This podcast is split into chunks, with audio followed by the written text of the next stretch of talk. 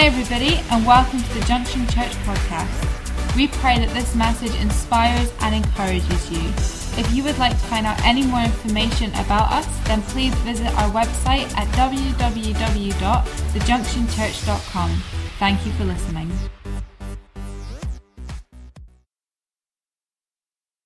This morning, I want to speak um, on our new series, our Build It series. Uh, and this morning, um, what we're going to be doing is we're going to be starting a series of four Sundays, Sunday mornings, where we're going to be speaking about how we're building the church over uh, this next new season in which God is doing. Um, and this season that He is building into the life of the church, this new season that's coming up, is a, is a season of change. We've got Inverness coming online as part of the Junction Church.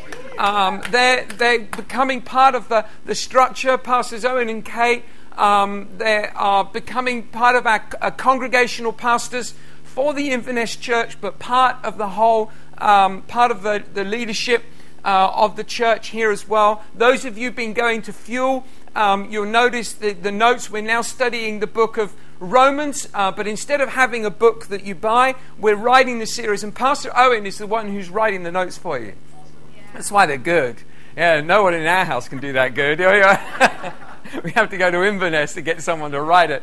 And uh, but that's that's Pastor Owen. He, he's a real he's a real teacher uh, and got a great gift on his life. So he's preparing those notes. And and you're doing fuel here uh, in Aberdeen. We're doing fuel in Afford, and they're also doing fuel in Inverness as well. So um, it's really exciting to think that whole structure that we put to place, uh, put into place. It's working right across now. Uh, and um, the, they, they're preaching, he's preaching uh, the same message, um, working from the same scriptures. I don't know what he's saying, of course, because I don't write the message for him. We just agree on what it is we want to communicate. And so we're, we're preaching the same message, uh, and we're really working together uh, to build a church uh, that is going to make an impact in the nation of Scotland and to see people saved and to see people set free. Amen? That's what the church is all about. With the church, you know, we can busy ourselves with all kinds of spiritual activities, but the most critical and the most important thing that we can do is to introduce Jesus Christ to the people.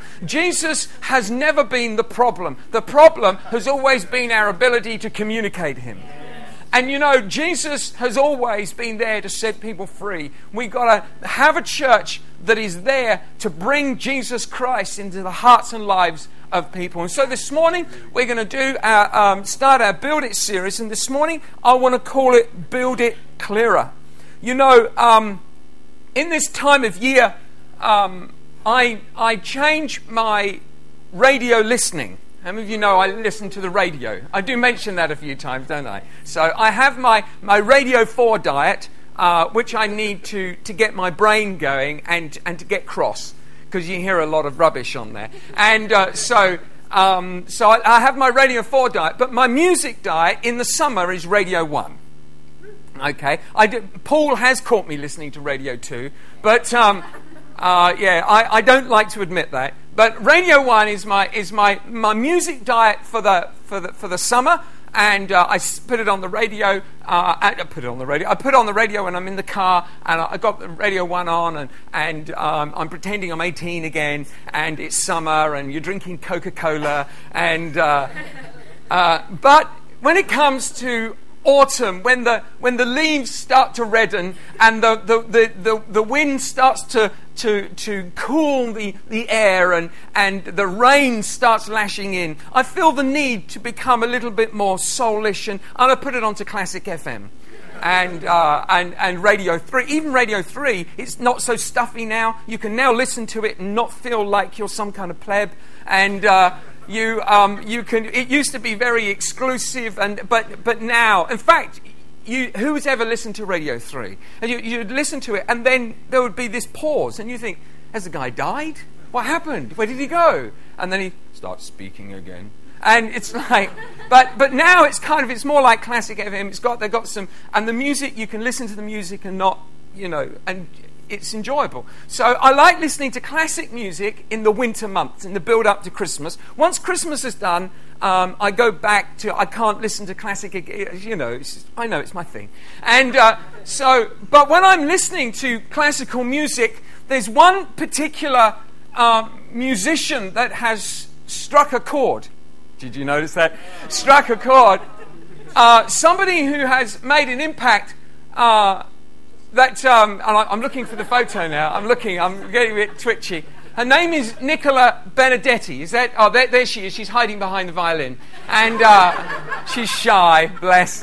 And uh, so Nicola Nicola Benedetti is a um, is a young uh, musician. Uh, let me just read to you her life story because this is this is important. I promise there is a spiritual point to this.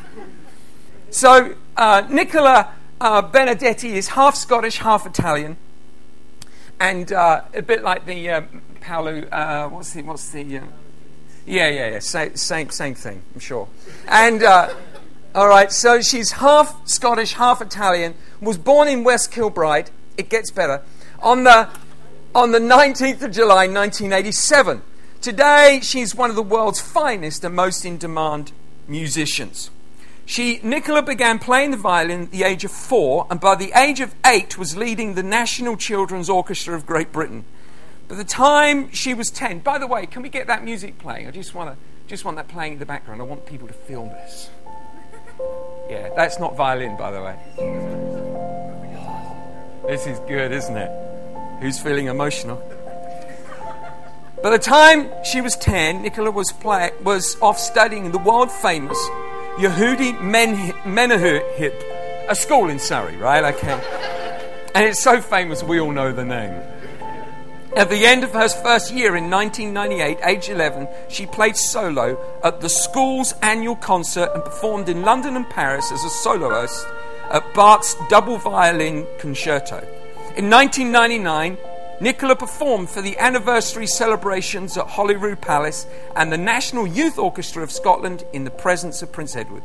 She performed Mendelssohn's violin concerto for the Royal Scottish National Orchestra at 13 and won Carlton's TV uh, Britain's Breast.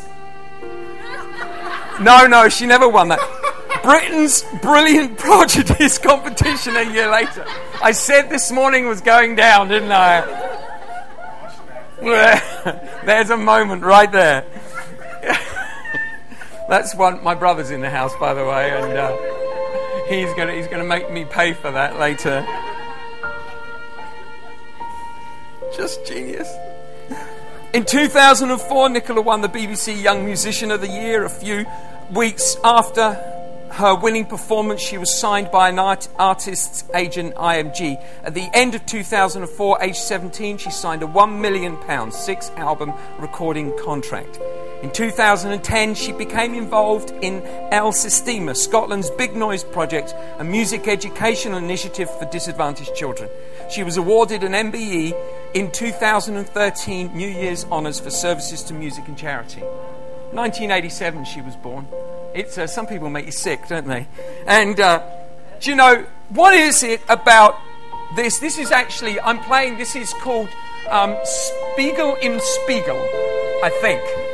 It's German. I'm doing my best, right?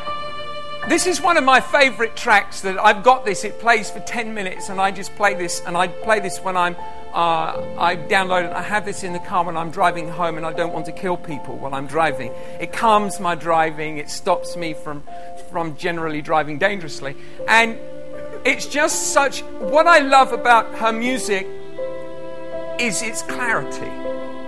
What makes a musician, even if you're not into classical music, what is it that draws your heart in?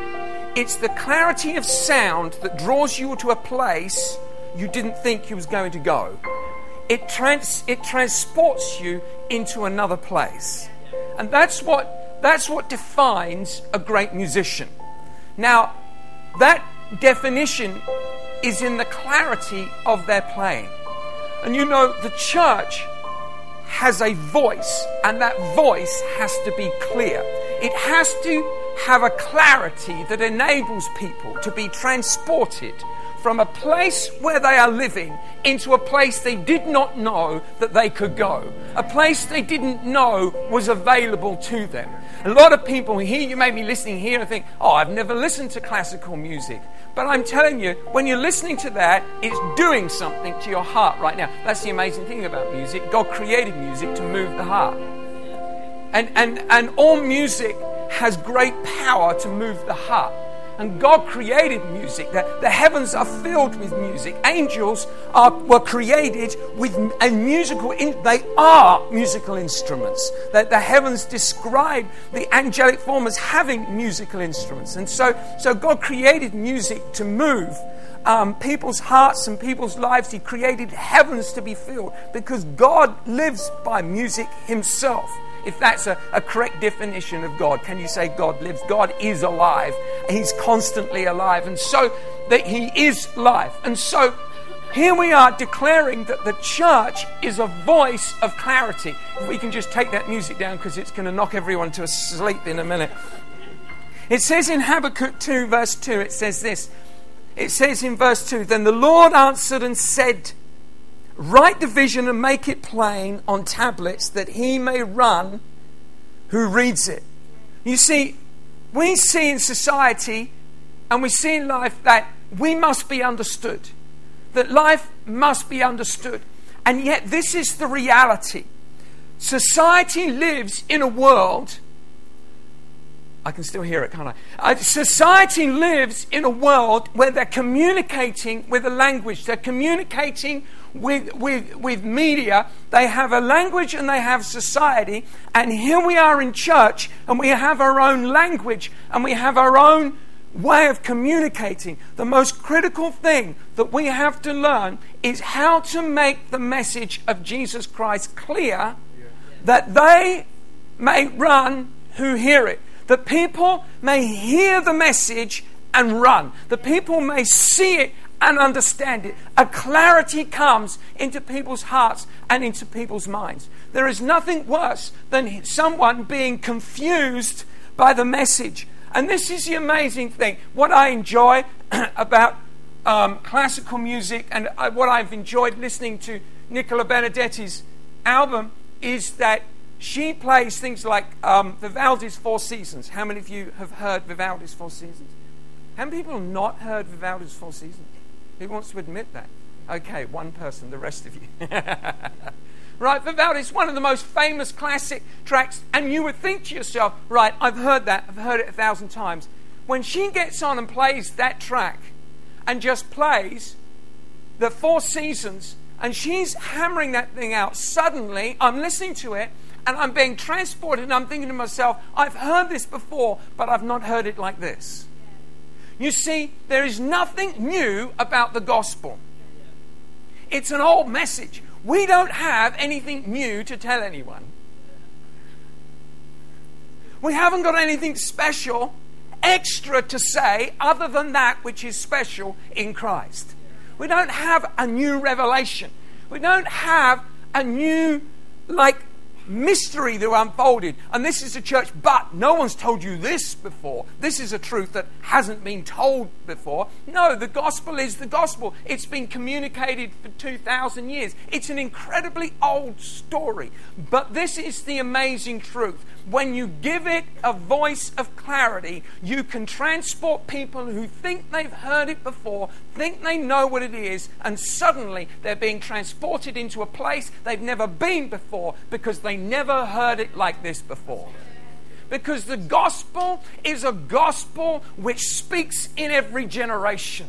And the church is building a voice that is able to communicate and to speak it into people's hearts and into people's lives. This is the reality. Most of us feel that we don't know how to speak or how to share. It says in Jeremiah chapter 1, verse 4, this is God speaking to Jeremiah. Says, Before I formed you in the womb, I knew you. Before you were born, I sanctified you. I ordained you a prophet to the nations. Then said I, Our Lord God, behold, I cannot speak, for I am a youth. But the Lord said to me, Do not say, I am a youth, for you should go to all to whom I send you. Whatever I command you, you shall speak. You see, when God speaks to us, He knew who we were before we were born. He ordained us before we were born. The Bible says that we are all kings and priests. And you know what that means? It means, as a king, that we have rulership and authority over all of our lives, and as a priest, we have access into the very throne room that we can we don't need a man to lead us to God that we just open up our heart and say Jesus and he's there before us. And we can minister before God and say God I worship you. I thank you for who you are. We are kings and priests. We're all kings and priests. You've been ordained with a message and He's put it into your heart. But this is what we say God, I can't do that. I'm too young. God, I can't do that. I'm too old. God, I can't do that. I'm not well trained. God, I can't do that. I'm too shy. God, I can't do that. I don't have a memory anymore. I can't remember the verses. God, I can't do that. I'm just too stressed. God, I can't do that. I'm just too busy. God, I can't do that. My marriage is in trouble. God, I can't do that. I've been struggling with these sins. God, I can't do that. When we start declaring that we can't speak, but God says, I've put a voice inside of your heart. I've given you a message. And this is the itch that every person who meets Jesus Christ, and this is the itch you can't scratch. The itch is this you want to share the love of Jesus Christ in your heart to someone else, but you get this little thing I don't know how to do it. I don't know how to do it. I don't know how to speak it. And we've been with people who created some very awkward conversations. Some people live without boundaries. They just walk in and they start speaking to people. And, and uh, I've been, I remember I had a dear friend, his name is, is uh, Peter Dan. And um, uh, Peter is, uh, uh, my brother's sniggering now, so because he, uh, and Peter is, is, um, Peter is a character that um, he just, I remember when we were, he was, he's two or three years older than me, and, and we would hang out together and, and um, Peter got a, a, a, girlfriend, and then he, they were very happy. They were going out, and then he, he told me that he's not going out with her anymore because because he, he felt had feelings for her, and he wasn't sure he should do that because he loved Jesus. and I'm going, mate, you. Uh, this is how God created you, you know. Yeah, a man has feelings, marry her, you know. if a man burns in his heart, marry her. That's what the Bible says, you know. You were created to have feelings, you know. so anyway, Peter, Peter wanted to share the love of Jesus. Once he, he, um, he, he, he turned up at a car crash um, just as just after the car crashed and these people have stand up there and he turned up this car crash and, and here's a fella he's looking he's smashed up his new car and Peter walks up to share the love of Jesus and he says to him the Lord giveth and the Lord taketh away. What an evangelist right there. Another time we were playing we were playing squash and uh, we, we, were playing squash, and we go into the we go into the male changing rooms, and um, they they had open showers. You know, it's like the open showers where the men walk around in the and uh, so. The, the men are all walking around, sort of, and so so there's this there's this great big fella. He's standing there. He's just showering, and and Pete walks in stark naked, and he goes, "You may have noticed there's something different about me." Me and my mate, we just turned around and we walked straight out. I'm not even with this bloke. What is he on? You may have noticed there's something different. I'm thinking myself, he's going to get a punch right in the face, right there.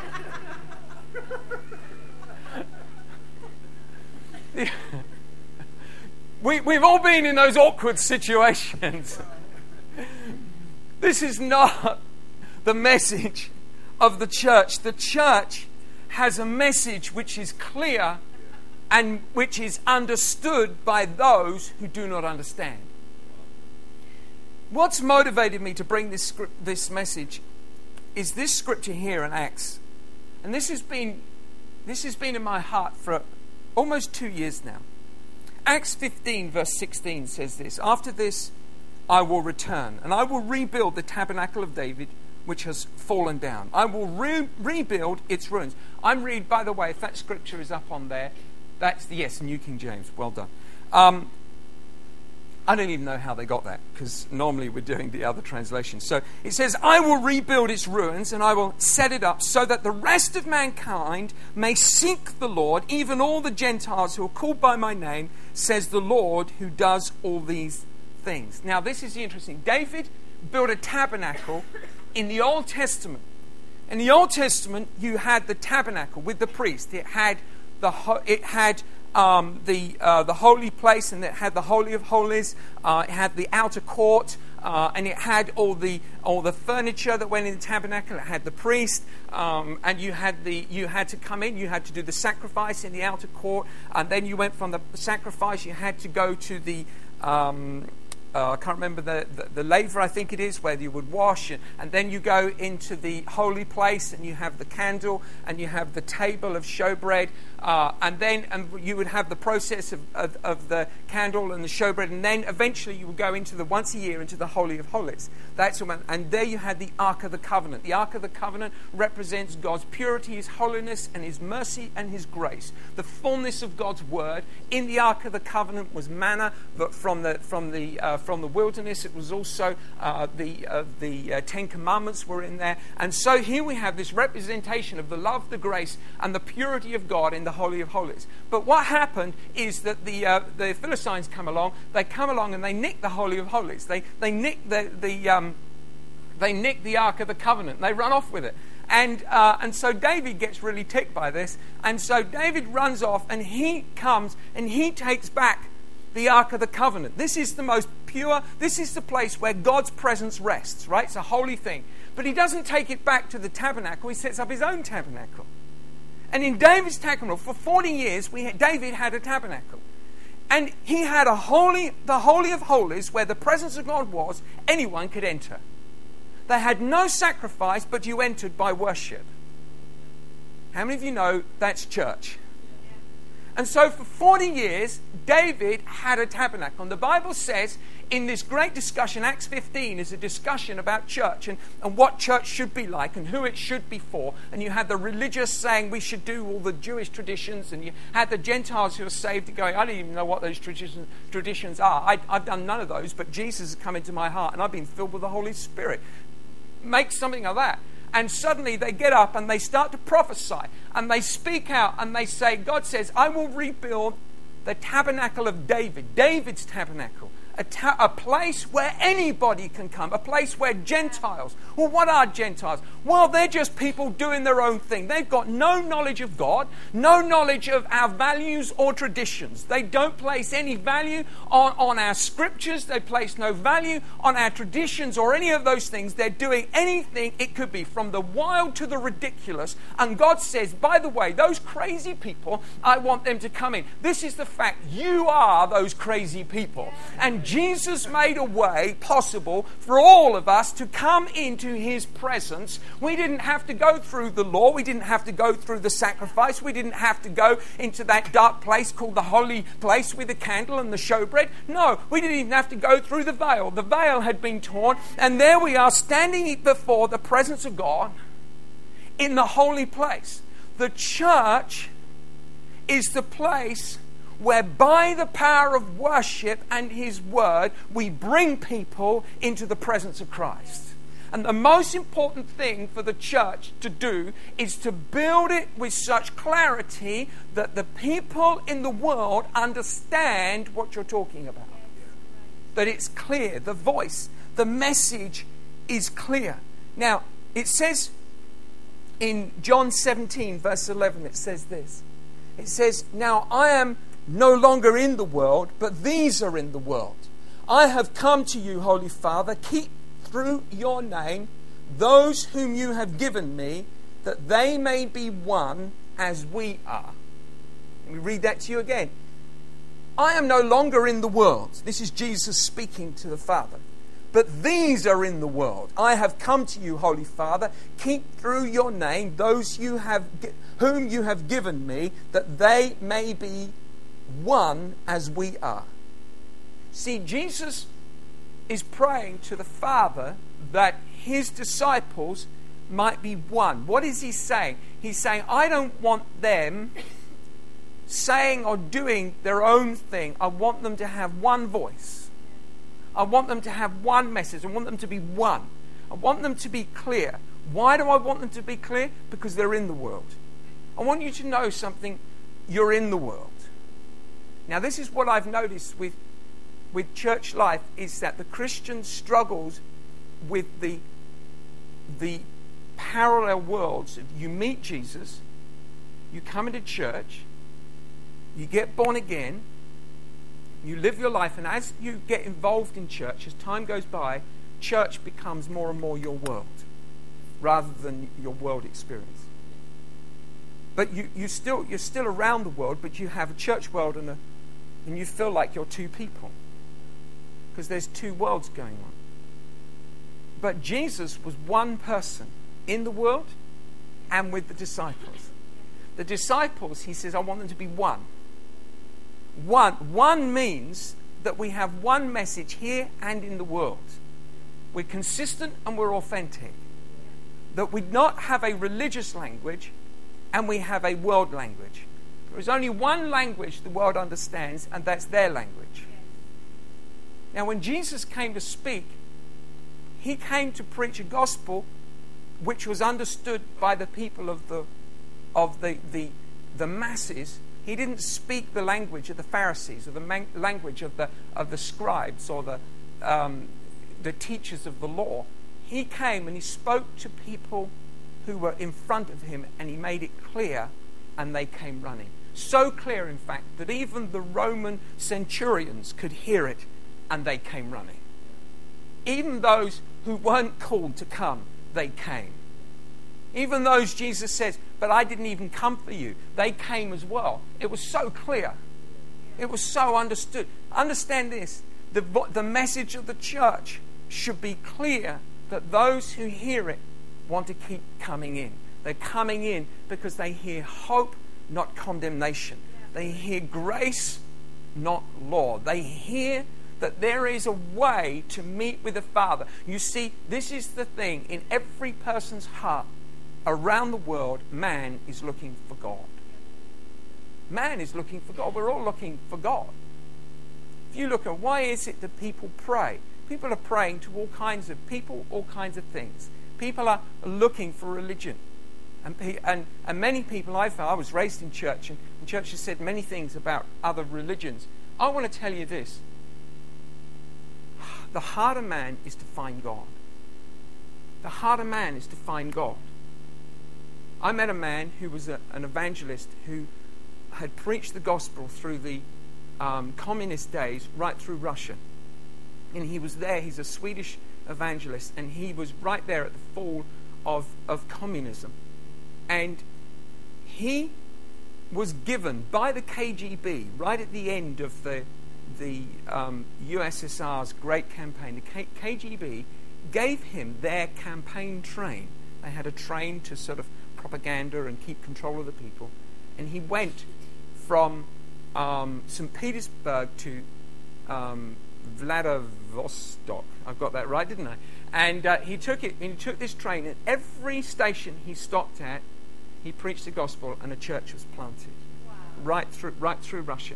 Eventually, he ended up in the farther reaches of Russia, where the people um, are more close, more closely related to the Chinese than they are the Russians and they would be um, uh, they would be sort of traditional Muslim country, uh, places. And he gets in and he starts. These place, places are cut off from everyone, and he's preaching the gospel. And there is a man, and the whole town gets saved. A whole town comes to Christ um, over a few days. And one of the leaders of the town is crying in this meeting. He's going, "Thank you, Allah. Thank you, Allah. You have come, and you have saved me." Right? Now, in his heart, his, his good Christian like thinking, he's going, Allah, Allah. it's God, it's not Allah, it's God, not Allah. And God spoke into his heart and he said, That man has been crying out to me for 30 years that you might come and preach the gospel. See, here is a man, he, he didn't know what to call God. He didn't know what to call him. His heart was crying out for him. You understand that people are crying out for God. They're crying out for him. I've got a friend in Dunkirk who was, ra- who was raised uh, in extreme uh, Islam in, in uh, Tunisia, uh, and he had to escape for his life when he got saved. His heart was crying out for God. His family were crying out for God, and Jesus met him in a dream and he, he discovered who Jesus Christ was right in the midst of nobody else around him. He discovered Jesus and he gave his life to Christ and now is an incredible evangelist um, and, and just preaching the gospel and, and, and just a man full of faith. He's only 20, early 20s, but what an incredible story of, of, his ability to just love God. You see, see, people are crying out for God. It's up to us to make the message clear that they may find Him. We want a clear gospel, not a selfish gospel, not one with our own little secret language, our own little ways. We have a, a gospel with one voice. It says um, in, uh, in 1 Corinthians 12, verse 12, it says, The human body has many parts, but the many parts make up one whole body. So it is with the body of Christ. Some of us are Jews and some are Gentiles, some are slaves and some are free, but we all have been baptized into one body by one Spirit, and we all share the same Spirit. You see, when we're the same, we share the same. The church is made up of different people with different functions and giftings, but the body does one thing. See, my body is made up, I have hands and feet, you may have noticed. Um, I've also, inside, I've got all the gooey bits in there that you wouldn't want to see. And uh, the stomach, the heart, the intestines. And uh, it's, all, it's all happening in there. As you, you, you can see the magnificence on the outside, but it's pretty vile on the inside just the way it is, right? But all these different functions, a lot of people just think, oh, I'm this or I'm that. I've got this ministry and I've got that, that ministry. You know, I, I want you to know the church is not here to build ministry. It really isn't. The idea of ministry is a 20th century invention to cope with a church that wasn't preaching the gospel.